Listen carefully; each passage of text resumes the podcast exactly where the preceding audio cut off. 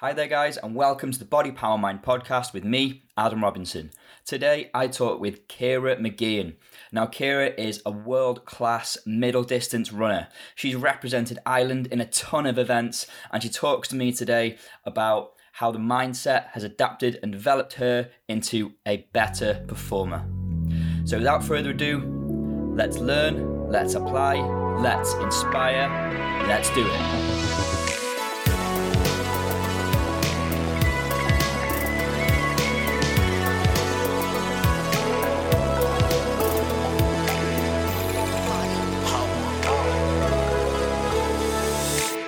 So today I have Ciara Mageean with us. So Ciara is an Irish middle distance runner.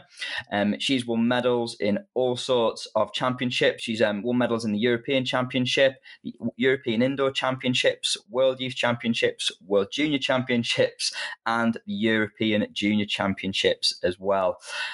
I mean, Ciara, you've um, you've achieved so much so far. I mean, where where did this whole journey start for you? Um, I suppose my journey in athletics started relatively later than maybe some other athletes. I I didn't do athletics as as a small kid. I only started really in secondary school. But my journey in sport has been since uh, probably since the moment I was born. I've always been competitive and always absolutely loved sport. I grew up playing camogie, which is an Irish sport, and did tap dance and Irish dance and absolutely everything that I could do. Um, but it wasn't until I went to secondary school that I started doing athletics competitively.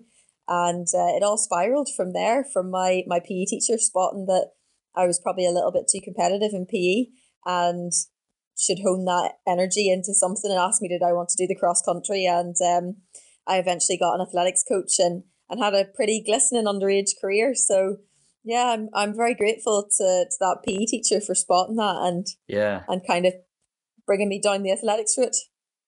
Yeah, so sort of you, you wouldn't have. Do you think you wouldn't have actually reached where you are now without that PE teacher actually seeing that um that that value in you?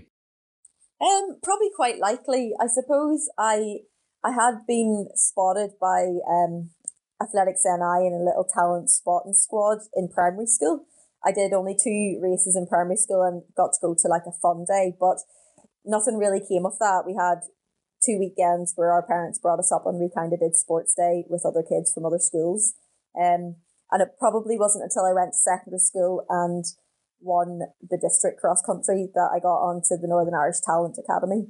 So yeah, I definitely say that teacher gave me the chance to to show my skills and to be spotted and then really be spotted by the the higher up bodies in in athletics in Northern Ireland, which kind of started me on that path and pointed me in the direction of my coach.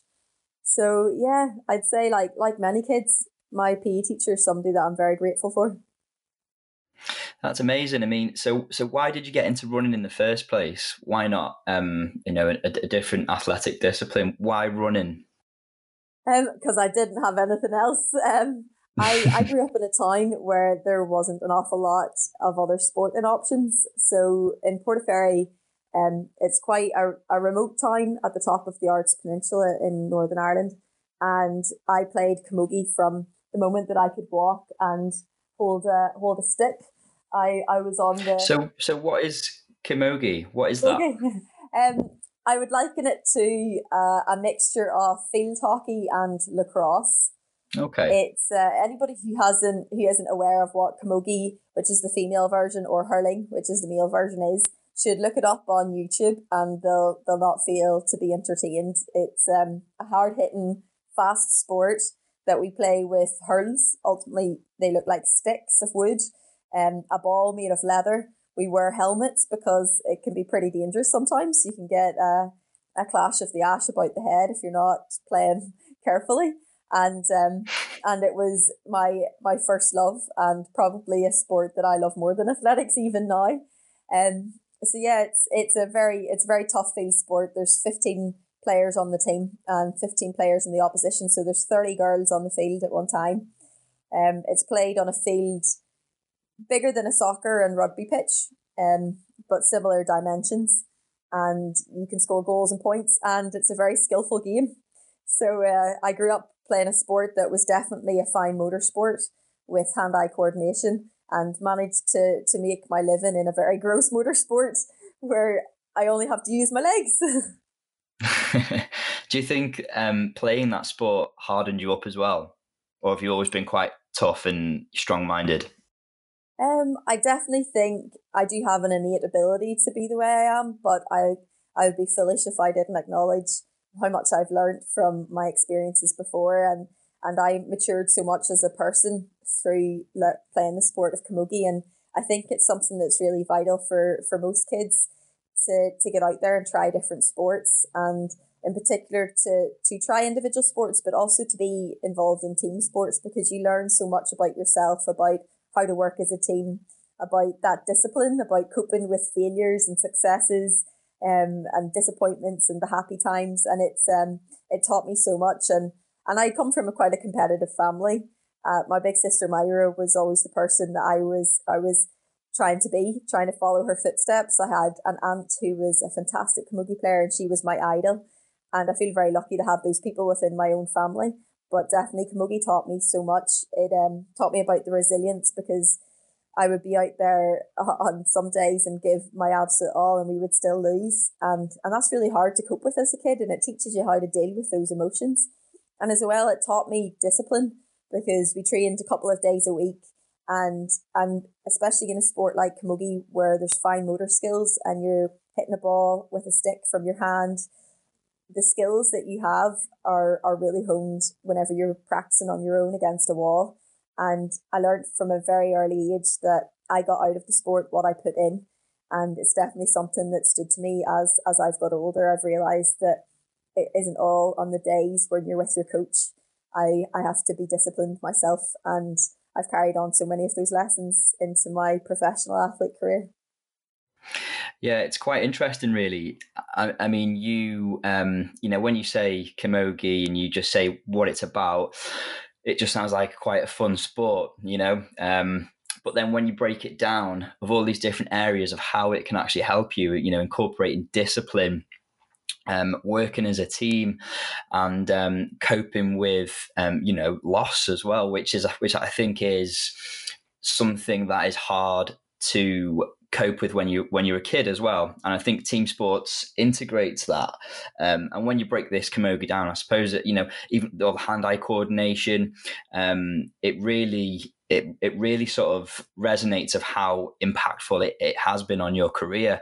And you actually touched upon there as well about how um, how it got you to work as a team. Um, and although you're, you know, you do um, your athletics where you're running solo, um, how important is it to still have that sort of team atmosphere even when you're running solo? It's so huge. I suppose um, was where I learned my passion for sport and and how to hone that in. And it was very simple to have a passion whenever I identified with my team colours so passionately. My club colours were were blue and gold and and I would have done anything to help my fellow teammates win and I would have done anything. I was, I nearly, I would cry if we lost a game. The frustration I felt and that sheer guttural emotion um, was huge. And whenever I came to athletics, I felt very lonely. It, I didn't have that team aspect that I had before. And, um, and it was definitely something that I struggled with a bit. And I suppose I was a stranger in the sport. A lot of the, my peers came from athletics clubs and they had groups of friends and they had that passion for their club in athletics that I had for my club in the GAA in Camogie. And it took me a while to find my team. And and when I did, I I discovered that this is what I was missing out in athletics for so long. And I found my team in Team New Balance Manchester. And it was it was always easy for me to be passionate in athletics because I used I would I would get into an Irish Fest and and you don't have to tell me anything more. If I'm wearing the green, white, and golds, then my passion is just lifted tenfold. And that that was an easy thing. But the days in between were harder because you only get to wear your Irish vest at a major champ. So I didn't have the same weekly feeling of, of team and belonging that I did in the GAA until really I joined Team New Balance Manchester and and I learned how important a team is in in an individual sport as well. I have I live in a house now. There's only three of us in the house at the minute because two of my teammates have travelled and got stuck where they travelled to um, because of lockdown. Oh no. yeah. Um, so, but I live in a house right now with Yip, who's a Dutch marathon runner, and Adam Craig, who's a Scottish kind of 10K, stepping up to marathon one day runner. And the days that I find it tough, they get me out the door. And the days that I'm struggling in the sport, the the challenges that I face whenever I have a bad day, maybe I don't have a good race, I come home and these people aren't just my teammates, they're my friends. And I know that they're behind me every step of the way. And the emotion that they feel and that I feel whenever I see we see one another do well, like listening to, to Johnny Mellor get his Olympic qualification time on on the getting ready for Tokyo, which will hopefully still go ahead um next year. I felt so much joy for Johnny. It equals the joy I feel for myself when I do well. And that's something truly special. And whenever you belong to a team who who are as invested in your success as you are in your own success and who whose success you're as invested in as your own, it's something truly special and you really bring each other on. And and it's something that I'm so grateful to have found and um and I'm so thankful to have teammates to, like these guys. Yeah, so you're sharing all these moments together almost. Definitely, and in what can be an extremely lonely sport because we are out there on our own. But I know whenever I come back to the house and whenever I shoot a message into the group chat that we travel this journey together, and it's a, a deep understanding because a lot of people, and, and I would even include my own family in that, don't fully understand the path that I'm on and the challenges I face. For a lot of people, it seems absolutely amazing. And they're like, Aren't you so lucky? You get to, to do your sport as a professional. It's your full time job. It's what you do every day. You just have to run. Oh, you're so lucky. Um, and, and I know how lucky I am, that is for sure. But they don't see the challenges that I also face and and that do you know what? I get to the end of the week and I'm not just emotionally exhausted because of the, the fatigue that you can go through. I'm physically wrecked. And there's days I can't get up and down the stairs without having to put my hands on the stairs and climb it like a bear. And um and that there that sheer tiredness and the emotional kind of roller coaster you can go through in sport. I know my teammates understand that completely and it's a it's a very special bond that we have and it's one that will last forever. Has your family always been supportive of your running career? Most definitely. I I've always had a family that have have pushed every single one of of my siblings, my cousins, everybody, um, and encouraged them every step of the way. I'm so lucky to have parents that that really went above and beyond to try to to help us as much as they could like I'm I don't come from a from a very loaded family. We we're not very affluent, but my mummy and daddy would have given anything to help us achieve our goals. Um, whenever I think back to to media and athletics as a as a teenager, my mum used to drive home from work. She works in the NHS. She's a podiatrist. On a Tuesday, I would get in from school at about half past four, and my granny would have made dinner. So I would have had a bit of dinner in my granny's house and parcelled up my mummy's dinner and put tin foil around it and as soon as my mummy came home, I jumped in the car and she drove me to Belfast. So anybody who knows where Portaferry is, it's an hour drive from my home to the track in Belfast, just over an hour. So my mummy would have come straight from work and turned around again and brought me straight to the track and she ate her dinner while I trained. So her dinner was definitely cold an hour later. She had her dinner while I trained and then I jumped into the car after and she brought me home. And that was her day. She had left for work at eight o'clock that morning and she wouldn't get back in the door until half eight, nine that night. And you know, sometimes whenever you're in that moment, you don't fully appreciate the the sacrifices other people make for your dreams. Um, but now as an adult, I definitely fully appreciate what my mum and dad did to to really help me. They gave up their Saturdays to bring me to track training they brought me to races all around the country. I think for a good while, our family car would have driven to Tullamore on its own. Um, we were there that often, and and my brothers and sisters as well, because it's it's hard when your sister is demanding that much time off your mum and dad. And I had brothers and sisters that always supported me and and never made me feel bad because of the commitments that I had to make. I missed birthdays, I missed celebrations, even now, I miss cousins' weddings. I, I miss so many family occasions. And my family have always been so, so supportive. And it's something that's so important because if I didn't have that, this journey would have been so much harder. And, and I really doubt that I would, I would be where I am today without all of their help. Yeah, it's amazing to hear, you know, the, the support that you that you get from your family. I think it's very um I think it's important to remember that, you know, you're only as you know you can only go so far by yourself can't you? I think you need that support structure around you to, to push you further and guide you and help you as well i think. Um, even when we do see people you know when you said it is quite a lonely um, career you know running it is quite a lonely career when you're by yourself but i suppose when you have the team behind you and even friends and family who can support you um, it's it's it's that part where people don't see isn't it? And it's it's that what gets you through the day. Most certainly it's it's all of those things behind the scenes and and it's often people that nobody will even realize how crucial they are in my life. And um, like some people probably wouldn't even know who my coach is and obviously he's such an integral part of my team and I've had Steve as my third coach in my athletics career. I had a fantastic coach as an underage athlete, Eamon Christie, then Jerry Kiernan whenever I was in Dublin and Jerry was like a father to me whenever I was going through uni, he was he was so supportive of that development in my life, never mind just my athletic career.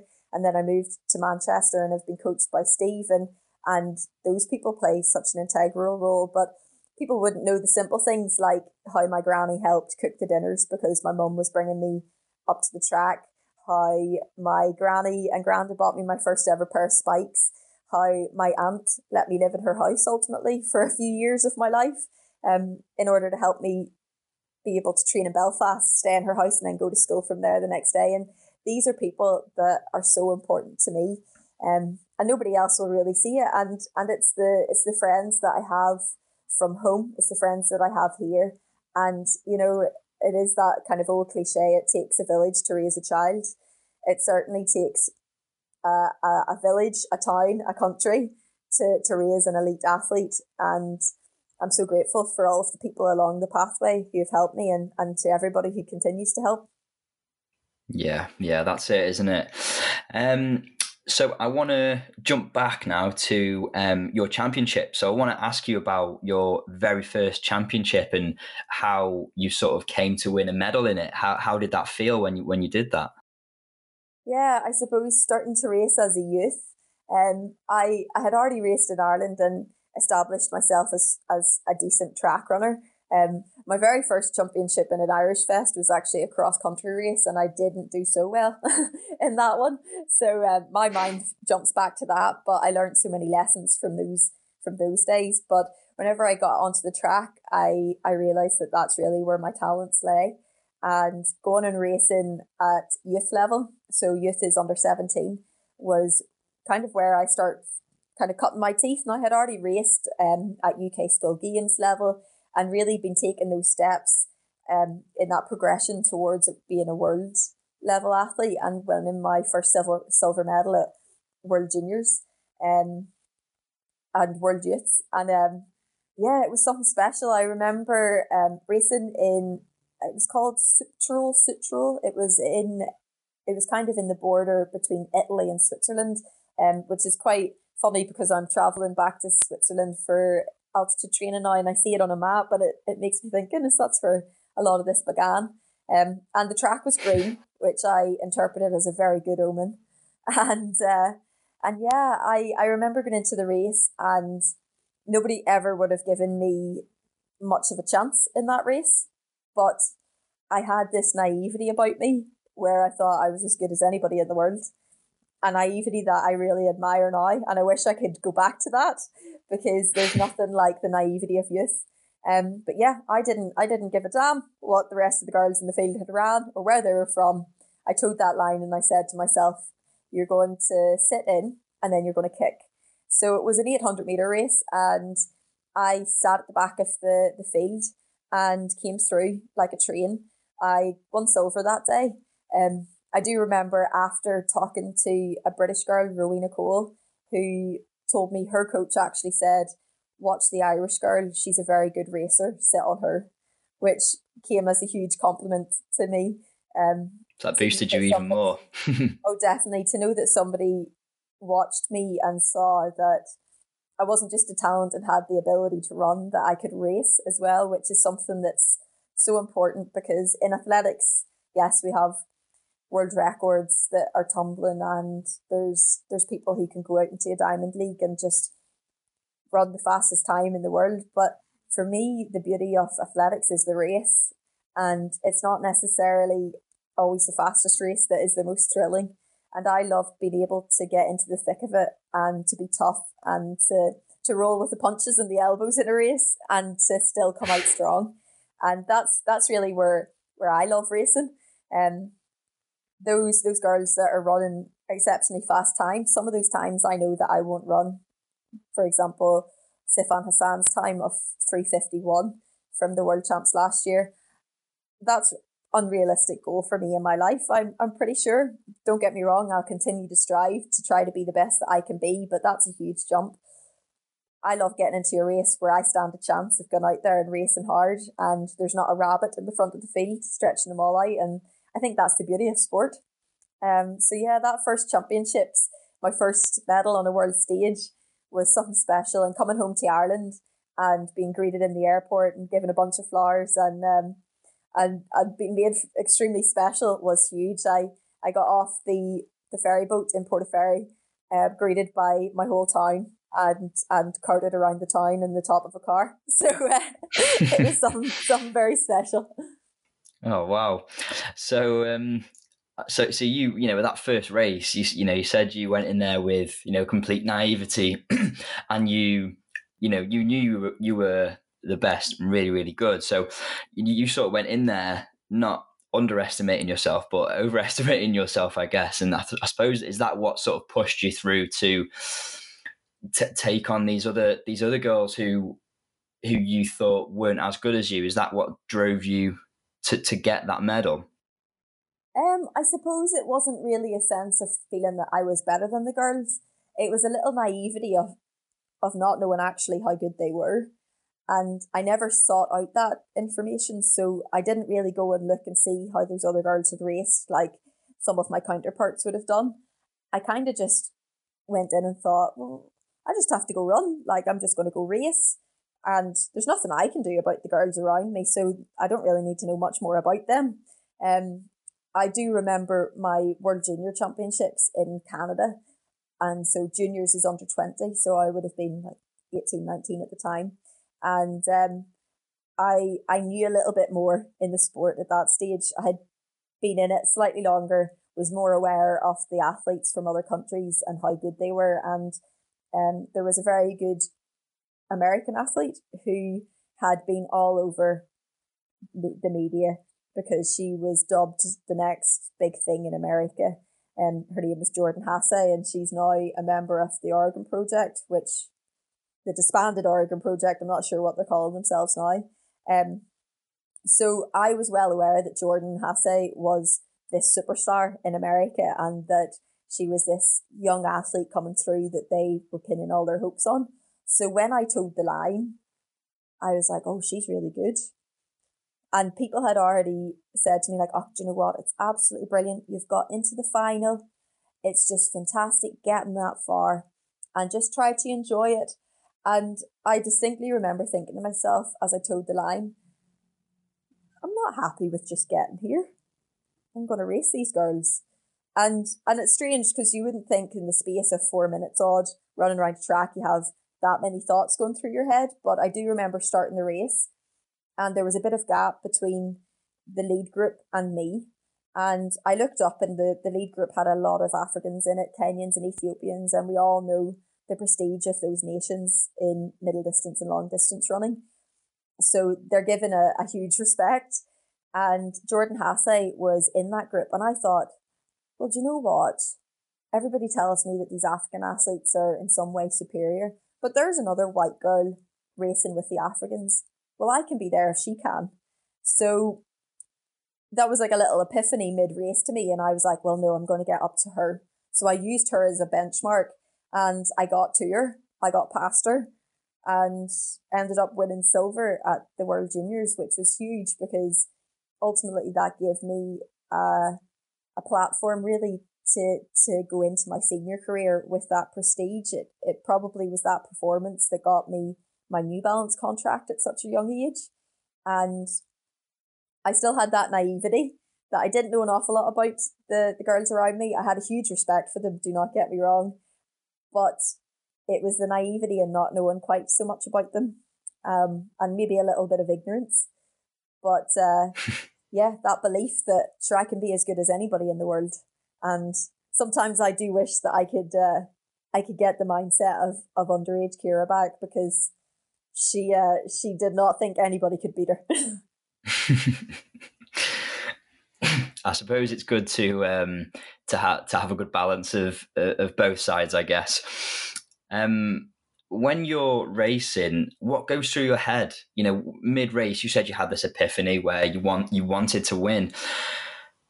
What what goes through your head in in all these different races mid race? Are you just focusing on breathing and getting through the race, or are you are you thinking about other things? Oh goodness, this changes a lot. Um, so I'm just going to take a wee drink of tea. yeah, no problem. It changes a it changes a lot. Sorry, I got something in my throat. Um, so sometimes, and I think if any athletes or, or any sports people maybe are hearing this, sometimes you just are in a race where people talk about the zone and it doesn't happen all the time and it's it happens quite rarely actually. Sometimes when you're you're in a race and you just are in this zone where you think nothing else but that moment and you're so fully engrossed in it and it's not really a conscious decision to be there and to feel like that, but something comes together to make you only focus on the task at hand and you feel everything around you so much more astutely. And it's an amazing feeling because those are quite often the days where you just feel amazing and you're able to lift your performance higher than you have before. Um, other times I'm racing and oh I have to fight my demons in my head so much. There could be there could be races that I have to tell the little monkey on my shoulder. My my coach is a big believer in the chimp paradox. And of I have to tell Steve Peters chimp paradox and I have to tell the chimp to get back in its box because the chimp's like, ah no. This is too hard today. Yeah, you're hurting a lot here, aren't you? I think you should stop. Look, that's a good place to stop. Just pull over. Just it, it could happen in a cross country race very easily because I'm I'm over distance in cross country and it's often quite tough. And I have to fight that chimp and really focus on myself, focus on the training that I've done and and hone in on on taking the race in stages. Um other times I'm just like so aggressive that I'm just like, right, get on that girl and and get to this next point and I I do a, a kind of skill and a little kind of project before races where I write down my plan for the race and I often break a race into stages and what I'm going to do at each stage, how I might feel and I and I lay out different scenarios and how they'll make me feel and what I'll do to in to respond to that scenario. Um, which I find extremely useful for the point when I'm in the race that my chimp tries to take over because at that point I can tell it no I've made a plan and don't get me wrong, come the end, that last 100 meters, the chimp is out of its box and you rely on it, that sheer aggression and that primal instinct to get to the line first. Um, but yeah, there's so many thoughts that can go through my head in a race and and after the race I'll I'll jot those things down because it's all learning experiences because some days it's very good and other days your mind just is not with you and it's not helping you and it's pretty destructive in a race and it can be very crushing because you train so hard and then something in your head just is not there that day and and it gives up on you and that's a huge battle because I feel that we all train very similar and a lot of the time the thing that really gets us that final little edge that last percent comes from up above and it's a huge impact on our sport and if you can learn to hone in on that it's massive but I couldn't tell you simply one thing that happens in a race, the thought process.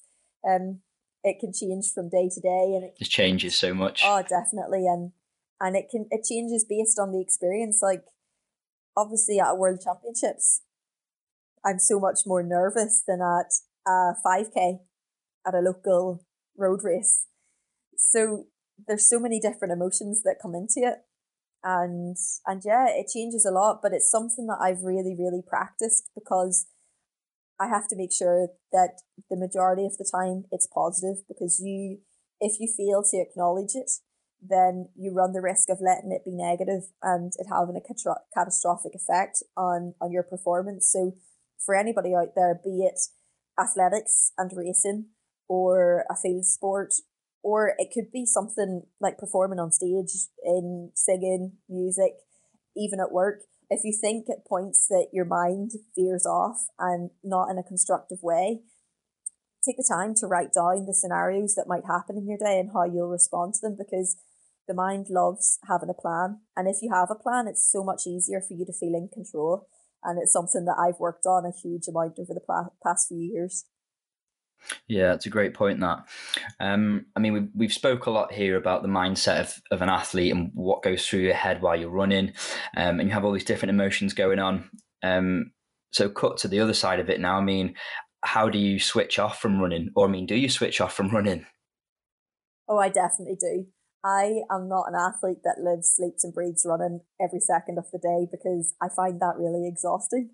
Um, I love having some time out of the sport, and I do everything and anything. So I'm I'm quite into like doing creative things. I love doing some arts and crafts. Um, I'm trying to learn the guitar. I, yeah, what I, I read. I absolutely love talking to my family, and nobody else in my family does athletics or is involved in athletics in any way.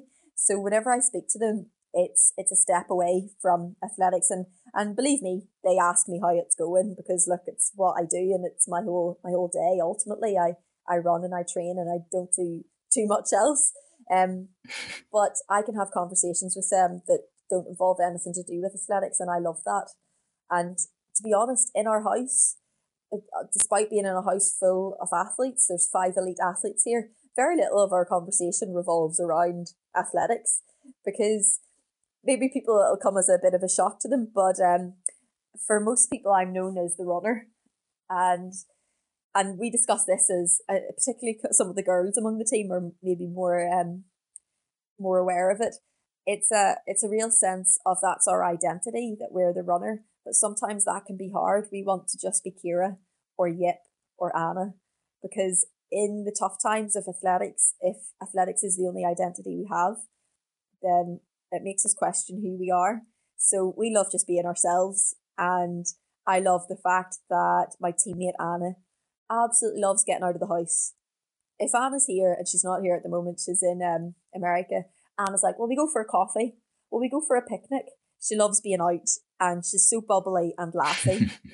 Jip, Vastenburg, she's currently studying and she's doing a psychology degree. And Jip will come out with some really interesting stuff in psychology that she's learned that day. But she's also an absolute head case and she is hilarious. And she could she could just start laughing in the middle of her room because she had a joke in her head and she thinks this is hilarious. Or she'll randomly start dancing. And and these are all the little quirks of all of my teammates that are them as people and absolutely nothing to do with running. And I love that each of us is ourselves in the house. And and yeah, we'll chat about athletics from time to time, but we tend to park it whenever we go out and we get our training done. We're we're completely in the moment and we're fully committed. And we do stuff in the house like foam rolling and recovery and we tend to kind of do that together as well. Like we'll be in the front room watching some TV, chilling, and we'll foam roll and we'll stretch. And that's kind of part of our lives. But we also have points in time where if you saw us at any other point, you would think we aren't a runner because we're sitting chilling watching Netflix and um, not much else tells you that we're we're full time athletes. the, the the behind the scenes of uh, of athletes we've we've heard it all now. yeah, yeah, I have a um, crazy a crazy house. yes. So um Ciara, it's it's been um, it's been great talking to you today. It's been really really good listening to um, where you've come from, how you've come to um, win all these medals, and the support structure that you've got as well, and how important that's been to you. Um, so the last thing I want to ask you here, um, it's one that I ask all my guests, and the question is, what is the most valuable thing you've ever learned in your life? Oh, that is a hard hitting question. You should have given me this before. I would have had a really deep thought process into it. The most important thing I've ever learned in my life. Um, it's probably something that is quite relevant to me right now. I've been finding this lockdown pretty tough at times, um, particularly at the moment. Actually, whenever I'm chatting to you, I've had a rough week and just feeling a wee bit down and missing home. And one of the most important things to me is family and friends and the people I hold dear. But a lot of the time, the messages they give me are as simple as this all you can do is your best. So at times, whenever I'm struggling, I just remember that I can only try to be the best that I can be at this moment in time.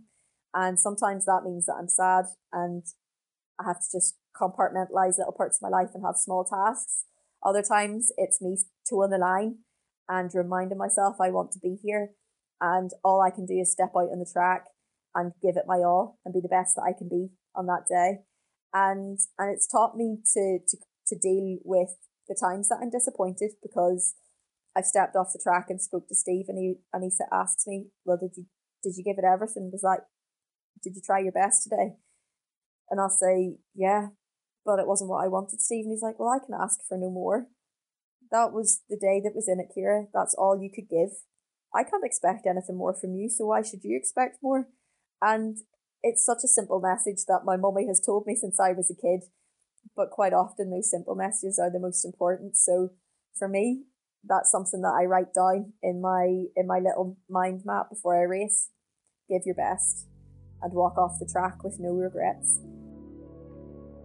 Thank you for listening, guys. If you enjoyed the podcast today, please share it around with your friends and family members and give them the tools to transform their lives as well. I've been Adam Robinson, and this is Body, Power, Mind.